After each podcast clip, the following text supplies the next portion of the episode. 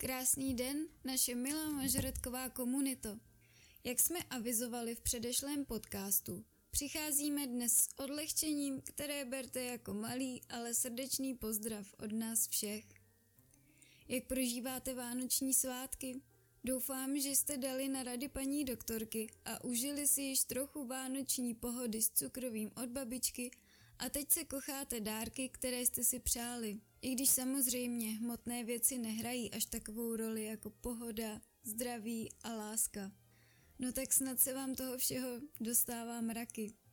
Možná se dnešní téma, jestli se tomu tak dá vůbec říkat, bude zdát někomu spíše úsměvné, ale vždyť Vánoce jsou přeci celé tak nějak o úsměvu, no ne? Víte, když jsem ještě tancovala já, občas jsem si říkala, že jsem fakt magor, chápejte ve vtipu. A že dělám věci, které normální člověk vůbec nemůže pochopit. Ale vždy jsem přemýšlela, jestli to tak mám jenom já nebo všechny mažoretky. Občas jsem se setkala i s nějakým vyprávěním někoho, že si tak připadá také. A tak jsem nakonec zjistila, že vlastně nejsem sama. A třeba míváte tyto pocity také. A třeba teď zjistíte, že je to vlastně úplně normální. Já jsem si tedy dnes připravila pár bodů, které možná pochopí jen mažoretky. Tak jdeme na ně. Tím prvním je, že při hodině matematiky nebo jakékoliv jiné hodině v hlavě vymýšlím choreografie. Tak si myslím, že tohle je hodně typické. Co říkáte? Dvojka. Když kdekoliv slyším hudbu, začne mi automaticky v hlavě mluvit hlas, který odpočítává. A pět, šest, sedm, osm. Já si opravdu nikdy neříkala, že začnu počítat do hudby, ale zpětně jsem automaticky zjistila, že opravdu do té hudby počítám. Trojka. Když večer ležím v posteli, než usnu, sjíždím si všechny své choreografie a v duchu si představuji, jak perfektně je na soutěži předvádím. No, u tohoto bodu bych se pozastavila, protože v mém případě jsem si tedy vždycky říkala, jo, holka zlatá, kež by to aspoň byla potom realita, ty perfektní výkony, že jo. Čtyřka. Při odjezdu na soutěže se vždy těším na tousty po cestě, které otevřu hned za první zatáčkou a také na řízek obědu, který na žádné soutěži nesmí chybět. Také hodně typické, co myslíte? Pětka. Téměř srovnatelná cena za úspěch, jakou má medaile, je pak zastávka v Mekáči při cestě ze soutěže, který navštívíme nejlépe ještě hodně namalované a se všemi medailemi na krku. Jo, myslím, že to máme tak všichni, že to je opravdu pocit k nezaplacení. Šestka. Když mám nějaký mažoretkový vzor, nebo se mi hodně líbí něčí sestava, zkouším si ji doma jen tak pro sebe a představuji si, že jsem právě ten člověk, který tancuje. Tak tady by mě opravdu zajímalo, jestli jsem v tomhle sama nebo ne. Stejně tak v sedmičce, která se týká toho, že si sama pro sebe vymýšlím skupinové choreografie, které se nakonec nikdy nepoužijí a ani vlastně nejsou určené pro žádnou konkrétní skupinu. No, možná jsem si tenkrát kompenzovala moje ještě nesplněné přání být úspěšnou choreografkou. Osmička. Medaile mám srovnané podle barev. Při záchvatu zahlcení lásky k nim je pak přeskládám podle velikosti, za čas zase podle důležitosti a pak zpět podle barvy. Tak co, jak to máte vy? Devítka. Je docela aktuální, protože se týká Vánoc. Tedy v mém případě už aktuální není, ale bývala.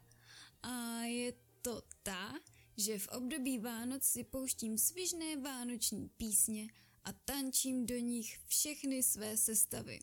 Kdo to neskoušel, tak to určitě vyzkoušejte. Mně to tedy přišlo tenkrát dost zábavný. A možná bych i dneska něco takového zkusila. Desítka jsme za polovinou. Alespoň jednou v životě jsem si přála na Silvestra vystupovat na silvestrovské akci. Jo, znáte to, ty představy. konfety, světýlka, vánoční kostým, vánoční hudba, všude veselý, šampaňský. No, trochu Amerika, dobře. Na konci sezóny se nemůžu dívat na videa z kvalifikací, byť se mi po kvalifikaci zdál úspěšná a úžasná, tak myslím, že tohle je bod, eh, ve kterém se najde většina z nás. 12. Při soutěžním vystoupení se sebou vlastně vedu jeden dlouhý dialog, kdy si říkám, jo, pojď, vydrž, přidej, no ty si ale pitomá, teď si to podělala, ale nevzdávej to. Porota se usmívá, těší se, až odejdeš, nebo se jim to vážně líbí. Tak tady, tady extra by mě zajímalo, jestli to má někdo stejně, protože vždycky, když jsem se s tímhle někomu svěřila, tak se strašně smál a divil. Jak je to možný, že on při vystoupení nemyslí na nic, ale já opravdu během té třeba minuty a půl zvládla stihnout takový dlouhý dialog, jako za běžného dne s běžným člověkem vůbec. 13. Po soutěži milionkrát prohlížím svá videa a hledám ve formacích chyby. Ano, tak to při nejlepším ještě při cestě zpět v kameře v tom malém okýnku.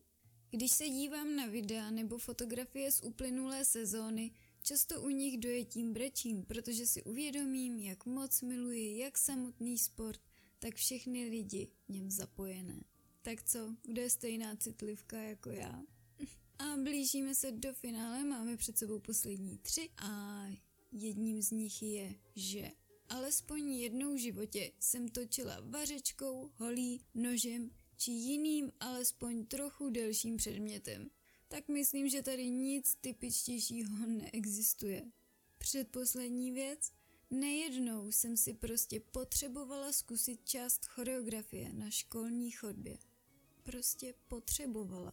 Ano, je to tak. Nejsem na to zpětně až tak pyšná, ale možná se nás také najde víc.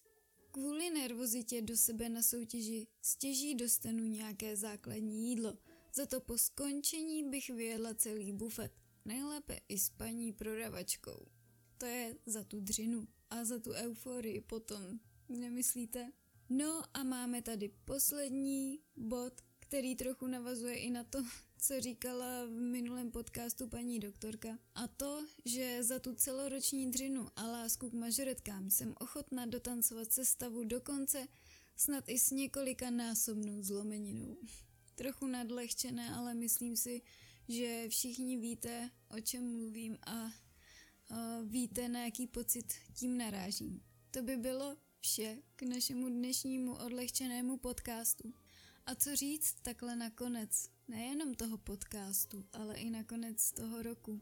My vám všichni přejeme krásný zbytek vánočních svátků, plných pohody, lásky vašich blízkých, zdraví a štěstí, takové vnitřní spokojenosti, plno krásných zimních radovánek, pokud někde napadl sníh a hlavně hodně zdraví. A možná si říkáte, co přinese ten nový další rok 2021 a jak se rozloučit vlastně s rokem 2020, který byl pro mnoho z nás symbolem omezení toho, co máme rádi, toho, co milujeme, omezení kontaktů a té naší životní vášně. A možná se na ten rok i zlobíme, ale víte, já říkám, že všechno, co se v životě děje, má svůj smysl, ale ten pozitivní.